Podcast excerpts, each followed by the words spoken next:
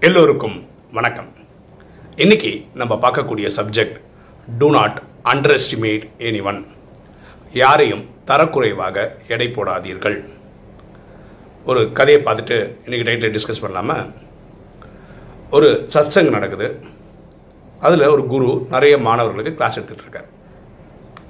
அவருடைய பையன் ரொம்ப சின்ன பையன் இப்போ தான் ஒரு ஆறு ஏழு வயசு ஆகுது. அவன் வந்து இனிமேல் ஸ்கூலுக்கெல்லாம் போக வேண்டிய காலம் வரும்போது அவன் வந்து அப்பா கிட்ட சொல்கிறான் எனக்கும் சொல்லிக் கொடுப்பா அப்படின்னு.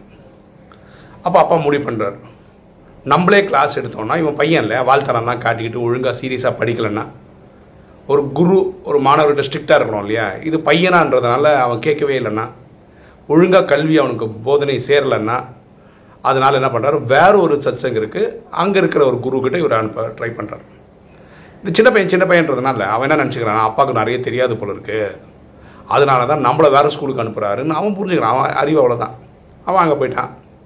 அங்கெல்லாம் படிச்சிட்டான். அதெல்லாம் குருகுல கல்வியெல்லாம் முடிச்சோடனே இங்கே வந்துட்டான். அப்பாக்கிட்டே வந்துட்டான். இவர் இங்கே சத்சங்கம் நடத்திட்டே தான் இருக்கார். இந்த பையன் மனசில் இது ரெஜிஸ்டர் ஆகிருக்கு என்னென்னா அப்பாவுக்கு நிறைய விஷயங்கள் தெரியாது. அதனால தான் நம்மளை வேறு சத்சங்கம் காமிச்சிருக்காரு இப்போ அவனோட புரிதல் என்னென்னா நமக்கு எல்லாம் தெரியும். அப்பாவோட ஜாஸ்தியாக தெரியுன்றது அவனோட புரிதல். இப்போ அப்பா வந்து பையன்கிட்ட அவன் என்ன படிச்சிருப்பான் தெரிஞ்சுக்கிறதுக்காக கேட்குறாரு எனக்கு ரொம்ப ஆர்வமாக இருக்குடா நீ என்னெல்லாம் படித்தேன்னு நான் சில கேள்விகள் கேட்டால் பதில் சொல்கிறியா அப்படின்னு கேட்டுட்டு அவர் என்ன சொல்கிறாருன்னா இறைவன்னா யார்? அவர் எங்கே இருக்கிறார்? அவர் எப்படி நம்ம புரிஞ்சுக்க முடியும்? இதெல்லாம் கேட்குறாரு உன்னை பையன் நான் கேள்வி இது இறைவனை பற்றி கேட்குறாரு அவர் எங்கே இருக்கிறாரு இதெல்லாம் இதெல்லாம் எப்படிப்பா ப்ரூவ் பண்ண முடியும்? இதெல்லாம் ப்ரூவ் பண்ண முடியாது. அது இவரு ஏற்கனவே அவருக்கு அகங்காரம். இவன் அப்பாவோட நிறைய தெரியும் நினச்சின்னு இருக்கான். இந்த கேள்விக்கு அவனுக்கு பதிலும் தெரியாது. உடனே அப்பா பார்த்து உனக்கு தெரியுமா? தெரிஞ்சா நீ எக்ஸ்பிளைன் பண்ண அப்படின்னு அப்பா கிட்டே கேட்குறான் அப்பா சொல்கிறார் சரிப்பா நீ என்ன பண்ணுற ஒரு பேசினில் தண்ணி எடுத்துன்னு வா அப்படின்றாரு. கொண்டு வரான். கைக்கு நிறைய உப்பு எடுத்துகிட்டு வான்னு ஆ உப்பு எடுத்துகிட்டு வரான். இப்போ என்ன பண்ணோம் அப்படின்னா அது தண்ணியில் போட்டு அப்படியே கையை வச்சு அப்படி அந்த தண்ணி கலந்து கல கலறேன் அப்படின்றாரு. அந்த பையன் அதெல்லாம் பண்ணுறான் இப்போ என்னாச்சுன்னா உப்பு தண்ணியோட கரைஞ்சிச்சு. இப்போ வெறும் உப்பு தண்ணி தான் தெரியுது உப்பு தெரியல. அப்போ அப்போ குரு கேட்குறாரு அதாவது அந்த பையனோட அப்பா கேட்குறாரு இந்த த தண்ணியில் உப்பு எங்கடான்னு கேட்குறாரு அதான் இப்போ தண்ணியில் கலந்து போச்சுல்லப்பா அப்படின்றான் சரி. இப்போது அதில் தண்ணியில் உப்பு தான் இருக்குன்னு எப்படி நான் ப்ரூவ் பண்ணுறது அப்படின்னு கேட்குறாரு அவன் யோசிக்கிறான். நான் இது செட்டில் ஆனால் திருப்பி உப்பாயிடும் அதெல்லாம் நினைக்கிறார் போல இருக்கு அப்படின்னு. அப்போ இவரே என்ன பண்ணுறாரு குரு கொஞ்சம் தண்ணி எடுத்து அந்த பையன் வாயில் ஊற்றுறாரு உப்பு கறிக்கும்ல ஐயோன்றான். இப்போ அதில் உப்பு இருக்கிறது தெரியுது இல்லைன்னா ஆ தெரியுது. இதே மாதிரி தான் இறைவனை வந்து நம்மளால் பார்க்கவே முடியாது. ஆனால் கண்டிப்பாக உணர முடியும். இந்த தண்ணியில் உப்பு நம்ம கலந்தது உப்பு வந்து கண்ணுக்கு தெரியும். அப்படி புரிய வைக்கிறதுக்காக அப்படி பண்ணுறோம் கலந்ததுக்கப்புறம் தண்ணி எது உப்பு எது நமக்கு தெரியாத மாதிரி இறைவன் எங்கே இருக்காருன்னு நமக்கு தெரியல. ஃபர்ஸ்ட் ஆஃப் ஆல் அவரை பார்க்கக்கூடிய சக்தி நமக்கு இல்லை. ஆனால் உணர முடியும். எப்போனா அந்த தண்ணி எடுத்து வாயில் வச்சோன்னே தெரியுது இல்லை அது உப்பு இருக்குன்னு. அந்த மாதிரி உணர முடியும். இப்போ தான் பையனுக்கு ஒரு உணர்தல் வருது. ஓஹோ நம்ம அப்பாவுக்கு நிறைய விஷயங்கள் தெரியும். நம்ம வந்து அவர் பையன்றதுனால உருப்படியாக கிளாஸ் கற்றுக்க மாட்டோமோ விளையாட்டாக இருந்துருவோமோ அதனால தான் நம்மளை வேற ஒரு சத்சங்க காமிச்சிருக்காரப்பா. நம்ம அங்கே அறக்குறையாக படிச்சுட்டு வந்து நம்ம தலக்கணத்தோட அப்பாவோட ஜாஸ்தியாக தெரியும்னு நினச்சிட்டோம். அது தவறு தான் அப்படின்னு அந்த பையனுக்கு ஒரு புரிதல் வருது. புரியுதுங்களா? இந்த கதையில் நம்ம என்ன புரிஞ்சுக்கிறோன்னா நம்ம யாரையும் எடுத்த எடுப்புலேயே வந்து இவருக்கு அவ்வளோதான் தெரியும் இவருக்கு இவ்வளோதான் தெரியும்னு முடிவு பண்ணுறது அவ்வளோ கரெக்டு கிடையாது. ஓகேவா அவங்கவுங்களுக்கு அவங்கவுங்க சப்ஜெக்டில் தெரியும். ஓகேவா கம்மியாக தெரிஞ்சால் கூட நம்ம வந்து நம்ம யார் அவங்கள ஜட்ஜ் பண்ணுறதுக்கு அது அவ்வளோ கரெக்டாக இருக்காது. நான் என் பர்சனல் அனுபவம் சொல்கிறேன் பாருங்களேன். நான் இன்ஜினியரிங் படிச்சுட்டு இருக்கும்போது எங்கள் அக்காவுக்கு ஒரு வீடு கட்டிகிட்டு இருந்தோம் அன்றைக்கி ஒரு நாள் எங்கள் அப்பாவும் அந்த மேஸ்திரி காரசாரமாக பேசினாங்க ரொம்ப டாப் வாய்ஸில் அந்த வீடு படிக்கட்டு கட்டணும் அந்த ஸ்டேர் கேஸ் கட்டணும் மொட்டை மாடிக்கு போகிறதுக்காக எங்கள் அப்பாவும் அவரும் ரோட்டில் நின்று பேசின்னு இருக்காங்க. அவ்வளோ சத்தமாக பார்க்குறேன் ஊரே திரும்பி பார்க்குற மாதிரி. அப்புறம் நான் போய் கேட்டேன் அப்பா என்னப்பா இவ்வளோ சத்தமாக பேசிகிட்டு இருக்கீங்கன்னு. இல்லைடா படிக்கட்டு கட்ட போகிறோம் மாடிக்கு போகிறதுக்கு சரி அதுக்கு என்ன டிஸ்கஷன் நான் சொல்கிறேன் பன்னெண்டு படிக்கட்டு வரும்னு. அவர் சொல்கிறார் பதிமூணு படிக்கட்டு வரும்ன்றாரு. அது எப்பட்றா ரெண்டு ஆன்சர் வரும் அப்படின்னு கேட்டார் என்கிட்ட. எனக்கு தலையும் புரியல வாலும் புரியல. இவர் என்ன பேச எனக்கு ரெண்டு பேருமே காற்றை பார்த்து தான் பேசினேன் அப்படின்னா அங்கே படிக்கட்டே கிடையாது. இனிமேல் தான் கட்டணும். ஆனால் அதை பற்றி டிஸ்கஸ் பண்ணிருக்காங்க அப்போ நான் சொன்னேன் எதுக்கு உங்களுக்கு பிரச்சனை? நான் வேணா அவனுக்கு ஆன்சர் சொல்லட்டுமான்னு கேட்டேன். அவங்க அவர் ரெண்டு பேருமே சிரிச்சிட்டாங்க.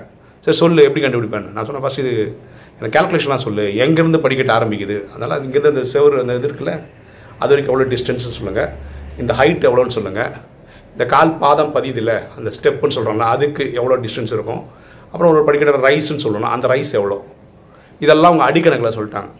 நம்மலாம் மீட்டரில் படித்த பசங்களில் நான் சொன்னேன் எனக்கு டைம் கொடு அப்படின்னு சொல்லிட்டு வீட்டில் போயிட்டு அந்த அடியெல்லாம் மீட்டராக கன்வெர்ட் பண்ணி உடனே பித்தகரஸ் தியரம்லாம் வச்சு ஒன் ஹவர் பயங்கரமாக மண்டை போட்டு உடச்சி வந்தேன். அப்போ அவங்க வேறு ஏதோ சப்ஜெக்ட் பேச ஆரம்பிச்சிட்டாங்க. அப்பாவும் மேஸ்திரியும் நான் அப்பாட்ட சொன்னேன் அப்பா நான் ஆன்சர் கண்டுபிடிச்சிட்டேன். ஆ சரி சொல்கிறான் பன்னெண்டுரன் வருதுப்பான்னு எங்கள் அப்பாவும் சிஸ்டர் அந்த மேஸ்திரியும் சிஸ்டர் அங்கிட்ட என்ன சிரிக்க வேண்டியிருக்குன்னு எங்கேயாவது பன்னெண்டரை படிக்கட்டுன்னு ஒரு படிக்கட்டு பார்த்துருக்கியான்னு கேட்டார். நான் சொன்னேன் நான் பார்க்கல ஆனால் இந்த மேக்ஸ் தப்பாவாது. நான் பக்காவாக சயின்டிஃபிக் கால்குலேட்டரில் வச்சு கால்குலேட் பண்ணியிருக்கேன். ஒரு ஹவராக உட்காந்து இதில் ஒரு ஹவராக போகிறதுக்கு என்ன இருக்குன்னு கேட்டார். நான் சொன்னேன் எனக்கு தெரியாது. நான் இதெல்லாம் போட்டதில்லை. நான் இப்போ தான் ஃபஸ்ட் டைம் போடுறேன். எங்கள் அப்பா சொல்ல நீ சொன்னாங்க ஆன்சர் கரெக்ட் பன்னெண்டுன்றது கரெக்டு அதனால் பன்னெண்டுன்னு ஒரு படிக்கட்டு கட்ட முடியாதனால பன்னெண்டு ஆக்கிடுன்னு நான் சொல்கிறேன் பன்னெண்டு ஆக்க பன்னெண்டு ஆக்கலாம் நல்லா இருக்காது சார்னு சொல்லிட்டு பதிமூணு ஆக்குறாரு அவர். இதுதான் விஷயம். இப்போ நீ சொன்ன ஆன்சர் கரெக்டு நீங்கள் வீடு கூட பார்த்தீங்கன்னா தெரியும். நல்ல வீடுகளை வந்து இந்த ரைஸ் இருக்குல்ல கடைசி படிக்கட்டு மட்டும் கொஞ்சம் ஹைட்டாக வச்சுருப்பாங்க.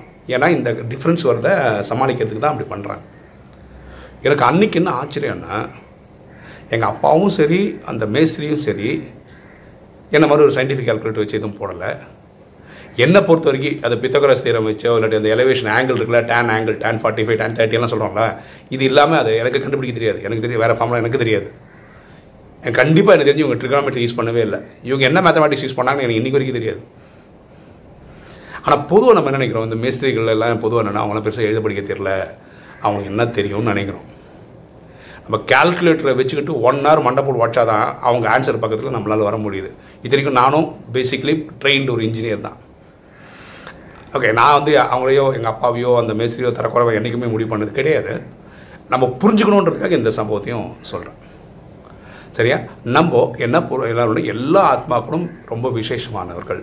எல்லாருக்குள்ளேயும் ஏதாவது ஒரு திறமை இருக்குது ஸோ நம்ம யார்கிட்டயாவது ஏதாவது பார்க்குறதா இருந்தால் அவங்கவுங்களோட திறமைகளை மட்டும் எடுத்துக்கிட்டா நல்லது. இல்லையா? அப்போ எல்லாருக்கிட்டையும் ஒரு நன்மை எடுக்கும்போது அந்த நன்மை நமக்குள்ளே வளரும் போது நமக்கு ஒரு நன்மையான குணம் வந்துவிடும். இந்த சின்ன பையன் மாதிரி அண்டர் எஸ்டிமேட் பண்ணக்கூடாது அப்பாவுக்கு ஒன்றுமே தெரியல. இவர் ஒரு சத்சங்கம் நடத்துகிறாரு இவருக்கு தெரியாதனால தான் நம்மள வேறு சத்சங்கம் அந்த பையனோட புரிதல் அந்த மாதிரி. சரியா? ஸோ நம்ம இந்த கதையில் புரிஞ்சுக்கிறது இதுதான். நம்ம யாரையும் அண்டர் எஸ்டிமேட் பண்ணக்கூடாது. நமக்கு அவங்களுடைய திறமைகளை பற்றி அவ்வளோ தெரியாது. சரி ஒரு தகவல் இருக்குது நம்ம சொன்னோம் இல்லையா? இன்னிலேருந்து ஒரு புதுசாக ஒரு செவன் டேஸ் கோர்ஸ் டைம் வந்து ஆரம்பிச்சிருக்கோம். இந்தியன் டைம் வந்து எயிட் தேர்ட்டி டு நைன் பொதுவாக நடக்கிற எல்லாமே நடக்கும். காலம்புற பத்து மணிக்கு பத்தரை வரைக்கும் வாணி கிளாஸ் இருக்குது சாயந்தரம் அஞ்சே காலேருந்து அஞ்சரை வரைக்கும் வாணி கிளாஸ் இருக்குது அஞ்சரைலேருந்து ஆறு வந்து செவன் டேஸ் கோர்ஸ் இருக்குது அது இல்லாமல் புதுசாக எயிட் தேர்ட்டி டு நைன் ஆரம்பிக்கிறோம். இது வந்து யூரோப் மற்றும் அமெரிக்கன் ஆத்மாக்காக நடத்துகிறோம் எனக்கு தெரியல அவங்களுக்கு அது டைம் சூட் ஆகுமான்னு. ஒரு முயற்சி பண்ணி பார்க்குறோம். அது இன்னையிலேருந்து ஆரம்பிக்குது. இதோட லிங்க் வந்து நம்மளுடைய டிஸ்கிரிப்ஷனில் இருக்கும். நம்ம வாட்ஸ்அப் குரூப்லேயும் இருக்கும். டெலகிராம்லேயும் இருக்கும். வேண்டப்பட்டவர்கள் வாட்ஸ்அப்பில் வந்து கேட்டிங்கன்னா அந்த லிங்க் நம்ம தருவோம்.